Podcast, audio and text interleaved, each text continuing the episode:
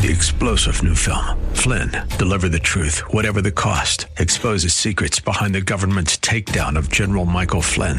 Flynn knew what the intel world had been up to. He ordered the first audit of the use of contractors. This set off alarm bells. He told the truth. He was the most dangerous person for Donald Trump to hire. They had to get rid of Flynn.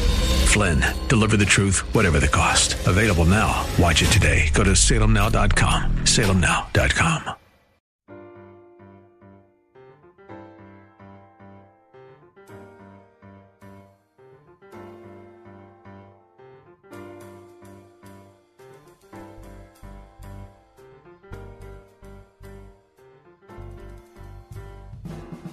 Welcome to His Life Revealed with Pastor Todd Granger of His Life Fellowship in San Antonio, Texas. We're glad you've chosen to join us today. Our passion at His Life Ministries is to help believers know Him and show Him. So we keep it simple. It's just about Jesus. Our prayer is that the Holy Spirit will make His truth plain to you so you can walk in freedom and enjoy the life of union that God has designed for you to live. And now, here's Pastor Todd. This chapter that we're in in Romans 7, as it talks about that dichotomy that Paul is fighting with, he's fighting with the issue of his desire as a Pharisee to do the law, to follow the law and keep the law. And yet the power of sin that, that gripped his life somehow caused him to, to continually fail at keeping the law. Now, Christians look at that chapter in Romans chapter 7 and they identify with it. And I think that's why that chapter is so often misunderstood. They look at it and they identify with it because how many of us haven't desired to do better, haven't desired to, to walk in a, in a better way, to, to live a life that we believe would be more pleasing to God, and have, even upon our our most determined resolution, found ourselves failing. And it casts us into despair and doubt. And then we lose it. We lose it because we think if the work of Christ was complete, I wouldn't fail. If the work of Christ was complete, I would be like this super Christian. There's something wrong with me. And you know what? That is so wrong.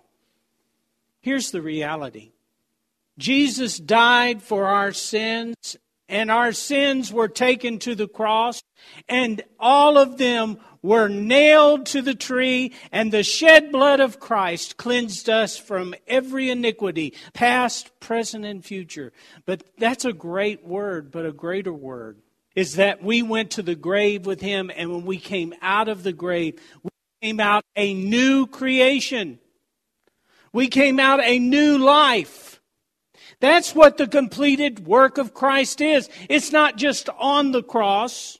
It's not just going into the grave. It's not just forgiven. It's not just heaven one day. It's a new life within. A brand new life within. We don't need to identify with Romans 7 from the standpoint that we are constantly struggling and constantly failing to try to live the Christian life. Let me tell you something. You don't live the Christian life. You have the Christian life. It is your life. It's like me saying, I'm struggling to live the life of Todd. It's really hard to be Todd sometimes. It is. But it's really hard to be Todd sometimes. Listen, the Christian life defined is Christ's life in you. Not you, not just Christ, but Christ in you. It's the two, plural life. It is you two in union with one another, and it's a life that is lived step by step. And you know that life has failures in it. It does. Have you looked at yours lately? It has failures in it. You fall. You stumble. But you don't get up having fallen somebody different. You get up a new creation in Christ. And as I said, you walk forward. How is that pertinent to what I'm talking about in Romans 7? Oh, it has everything to do with it. Because if I get up off the floor, miserable, despairing, and defeated before God. Lord, I pray that you could make me a better Christian. Lord, I pray that you could deliver me from sin. Lord, I pray that you could make me something more than I am. Please, please, please, I'm so tired of failing you. Then what is the Christian life for me but a road of tears, a life of despair, a life of hopelessness? Do you identify with that? Listen, the enemy is really big about reminding you of your failures. It's interesting to me. You know, I, will have a certain area of my life that I'll fail in. And when approaching that area once again, my memory's not that clear about all the pain that, that came to me the last time I went down it. I don't have that clarity at that point. It's after I get through it that the enemy's good to be there in the middle of it to say, well, look, you promised you'd never do that again. Well, look at all the pain you've caused. Look at all the, and this is the second time, or the third, or the fourth, or whatever it is. And suddenly, I'm the spiritual giant. I can remember everything I ever did wrong. Well, listen, that's the enemy trying to take away from the completed work of Christ and put me in a situation that my relationship with God is dependent upon my behavior. Is your being who you are dependent upon your behavior? Is you being Bo dependent upon your behavior? No. My behavior doesn't make me any less than who I am. What it does in, in terms of my relationship with the Lord is it makes it more difficult for me to believe in who I am when I fail. That's why I say, when you fall, fall forward. Embrace the truth again. Don't look to abide. Know that you are abiding. Walk in the truth. Now, this is the thing that Paul is, is struggling with. But he's struggling with it in Romans 7, in my opinion, as a Pharisee who does not yet have a new nature. He does have a zeal for the law. He has a desire to do the law. And you will see that predominantly throughout chapter 7, he's talking about doing good works, living to the law, doing the law. This is not the language of a Christian. It is the language of a zealous Jew. And the thing that is most difficult for me is that I can nowhere find a consistency. I cannot compare the life of the person Paul reports to be in Romans 7 has anything to do with the life that Paul proclaims throughout the rest of Romans. And the interesting thing is, is that he, he claims all of this attachment to, to the law in Romans 7, and yet when he became a Christian on the Damascus Road, God took him off and literally put him through a private seminary. He wasn't out teaching the law anywhere. When he came back, he was fully aware of what the law did and did not do. And you'll see in Galatians, if you go back to Galatians, he says, Man, if, if I'm out there teaching the law after I've been teaching grace, you know, I'm a condemned man. That's basically that's the Todd paraphrase. You can go back, I think it's in chapter 5 and look at it. But literally that's what he says. Well, Paul's not interested in teaching the law, but what he is doing in Romans is he is educating young Christians. And the greatest thing he can do for these Christians is to make them assured that righteousness never, ever, ever came out of good behavior. In fact, Apart from Christ, good behavior is impossible.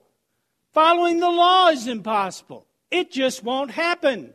Because the law was never given us to empower us to do good.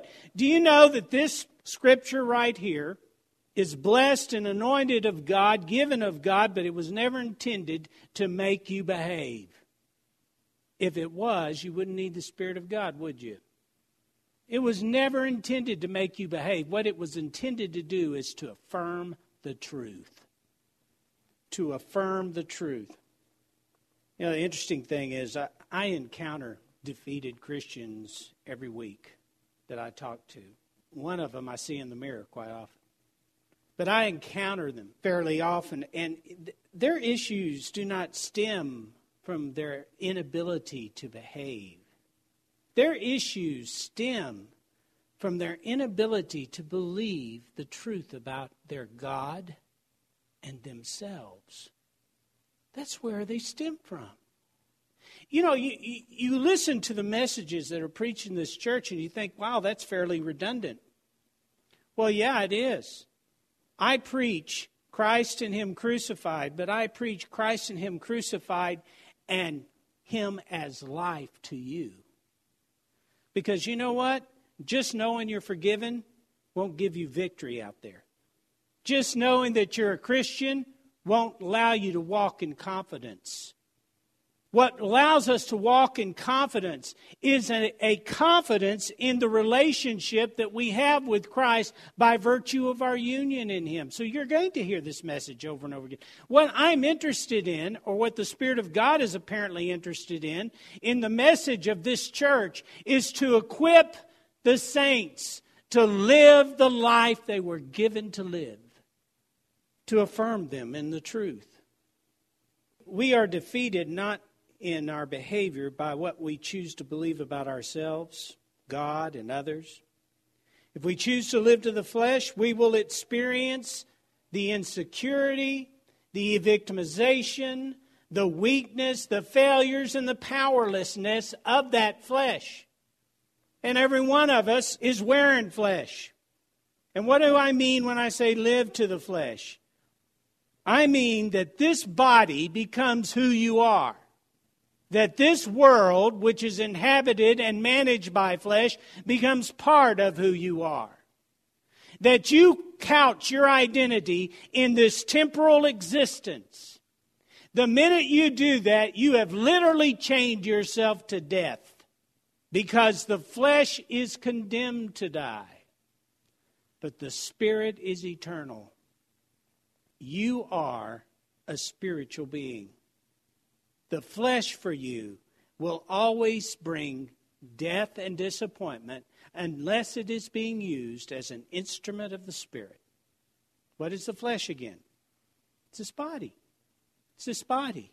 It is also an identity that's based on this body. When you walk after the flesh, you walk after the identity that's based in this body, and it is an identity that does not reckon upon God it reckons upon your ability to do what you want to do and to empower yourself and to protect yourself and to provide for yourself. Basically, you become your own God. Paul talks about his desires of Pharisee to try to meet the law and do those things and, and, and do good works, but the inability as he as he stood in his desire to do those things, he, the inability of him being able to do it because he was still an unregenerate man. He says, I'm still held captive. And the truth is, in the center of where we are, there is no war. You know, your spirit's not at war with God. Have you figured that one out? There's no war there. There's no condemnation, which we'll see in the first part of chapter 8. There's no condemnation there. We are in Christ. He has taken captivity captive, and the Christian life is not a struggle for victory, it is a call to faith. Not in ourselves, but in what Christ has done. Let's look at Romans 7 21. Romans chapter 7, verse 21. Paul speaking, and I believe he's speaking again of himself as a Pharisee. He says, So I find it to be a law, rule of action of my being, that when I want to do what is right and good, evil is ever present with me, and I am subject to its insistent demands. Notice he says, I'm subject. Now, the fact that sin rules in the unregenerate is a law of nature because the unregenerate, which is the unsaved, has a sin nature that rules. So the power of sin rules, and it's a law. Sin is ever present in the life of the lost, and it is present as a master, as a king, as a potentate. It rules over the lost man. But it is also present in the saved. And you've heard me talk about this. Sin is present in the body of the saved. It desires to have mastery over you, but it cannot if you choose to put your hope and trust and faith in who you are in Christ. It cannot. Here's the thing I've mentioned this once before. You know, after slavery was abolished, many, many of the slaves continued to live in slavery because they had no knowledge. There was no TV or internet. They didn't know that they'd been freed.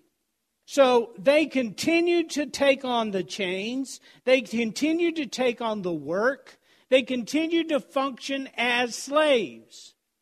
Well, what Paul says is that we have been freed. He says that earlier in chapter 7. We have literally been freed from the slavery of sin. So, as a believer, sin is resident, but he is not the master. We do not wear the chains of sin's slavery. We can say no. We can choose to walk in truth. The lost man, on the other hand, is enslaved to the power of sin and has no choice.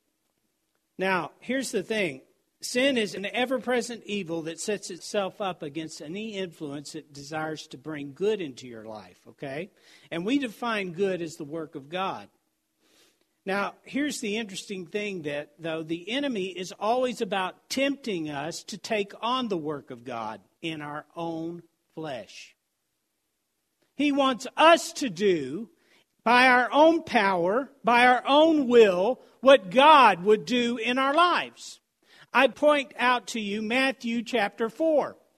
Many of you who are familiar with that section of the Bible, it's the temptation of Christ that we're talking about. In that temptation, here is Jesus, the Son of God, come in flesh, determined to live in the flesh as a man under the complete and absolute obedience to the Father. He's surrendered himself to the will of the Father. He says in John that he doesn't do anything apart from the Father. The choices he makes, he makes because of the Father. His desires are because the Father has given him those desires. The words that he says, he says because they're words given to him by the Father. So he has literally yielded himself to the Father. He goes into the wilderness for 40 days, and here comes the enemy. The enemy comes and he knows Jesus is hungry because he's been in the wilderness fasting for 40 days without food. That's miraculous in my mind. I have a hard time going without supper. But 40 days without food. So he's got to be hungry, right? So what does the enemy tempt him to do? He doesn't tempt him to play Ouija or gamble or say a curse word. He doesn't tempt him to, to act immorally. He tempts him to do something that is completely logical, and he tempts him to meet a need that is a legitimate need. He says to Jesus, Why don't you take some of these stones and turn them into bread? Is that not a legitimate need for a hungry person? Absolutely. What's wrong with it? Jesus is acting as his own provision apart from the Father. Is it a bad thing? Not on the surface, but it would have absolutely wrecked God's plan for Christ he would have literally, at that point, acted in sin. He goes from there and he tempts Jesus by taking him up on a high pinnacle and says, If you jump off, God will give his angels charge concerning you. He'll protect you. You can provoke God's protection. You can literally become your own protection. And he moves from there to worship. He tries to take God's provision, God's protection, and God's worship away from Christ. Every one of those is an attempt to get Jesus to act apart from the Father. Every one of those. Now, the enemy is all about getting you to act apart from Father. When I have people come to me for counseling, they're generally coming because they're so frustrated in their inability to get something done in their lives, to change their lives, to change someone else in their life, to make some kind of significant shift in their life. They are so frustrated, and they come to me thinking if they get the right angle on it, that maybe God would move it. If they approach God in the right way, maybe I'm just not praying about this right. Maybe I'm not just maybe I'm just not seeing this right. And typically it is the frustration of flesh that cannot have what it wants. Now, that's, I'm sorry, but that's typically what it's about. Listen, the enemy in most cases is not tempting them to be immoral. He's literally convinced them that they have got to be their own source. He's convinced them that they have to be their own protection. He's convinced them that they have to be their own provision. He's convinced them that they literally need to put their attention and their worship on a problem rather than Jesus. So they're in despair. They've attached themselves to the flesh, and the flesh is dying. Paul says, I want to do good, I want to do right, but evil is ever present. Paul, as a Pharisee, is all about doing good, but he can't do it. Paul would create and maintain goodness as a Pharisee, but the law of sin would not allow it.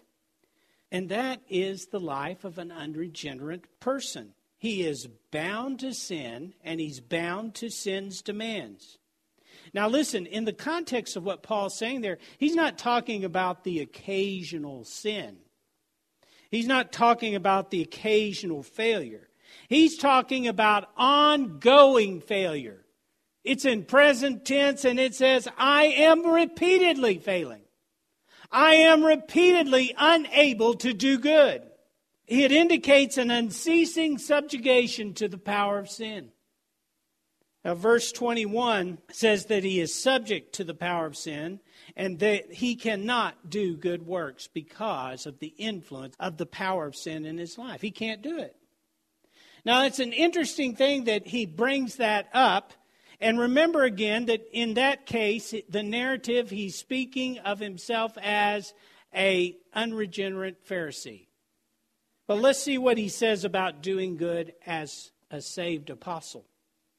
Ephesians 2:10 For we are God's own handiwork, his workmanship, recreated in Christ, born anew, that we may do those good works which God predestined, planned beforehand for us, taking paths which He prepared ahead of time that we should walk in them, living the good life which He prearranged and made ready for us to live. You see a difference there? He says that literally you were created for the works of God. So get a picture of this. As a new creation, which we have a hard time embracing because we just see the same old body in the in the uh, mirror and we hear the same old thoughts, the same old voice. But the reality is that Christ literally resurrected us with Him and made a new creation out of this union with Him and His Spirit. And this new creation, which only God can understand, was literally formed from the very beginning to do the works of God. Now, what does that mean to do the works of God? It literally means to live out a life of union with God so that what you do, He has put before you, He empowers and He blesses and He is revealed in it. You say, well, that description doesn't mean anything I'm doing right now. Yeah, it does. Listen, regardless of what this young man is doing, he's Todd Granger. It doesn't matter what he's doing, he's Todd Granger. He can change his name, he can dress differently, but he's still Todd Granger. My heart as a father is not to see what he's doing, but to see who he is. Your father is about the same thing. It's not about what you're doing, it's about who you are.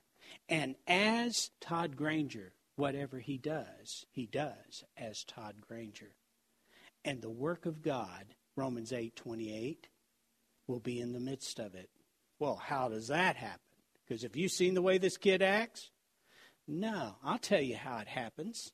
He's in union with Christ, and all things work together for good. Listen, we all know Christians who don't act like Christians.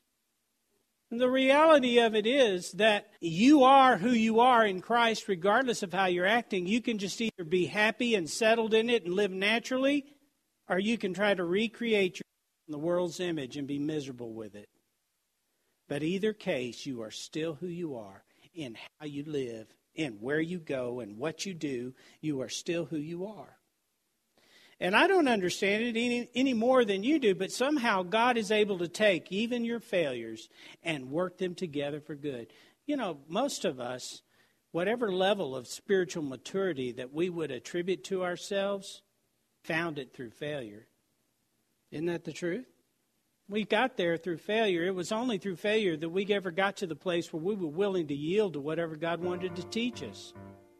That we're willing to hear. That we were willing to lay aside our fleshly identity and our walk after the flesh to take on a new walk because there was no promise in the one we had. Right? That's how it works. Thank you for joining Pastor Todd Granger for His Life Revealed the radio ministry of His Life Fellowship in San Antonio, Texas. We hope today's message has encouraged you to yield to His life in every situation, rest in His life moment by moment, and receive from His life all that you need to show Christ in this world. If you'd like to know more, visit us on the web at hislifeministries.org or on Facebook at His Life Fellowship. And you're invited to join us for worship services on Saturdays at 5 p.m at 7015 Wurzbach Road. If you would like to help support this ministry, send your tax deductible donation to His Life Ministries, P.O. Box 1894, Boerne, Texas 78006. And finally, this coming week, our hope is that the image of the invisible God would be visible in you. And remember, wherever you go, whatever you do, the hope of glory is Christ in you.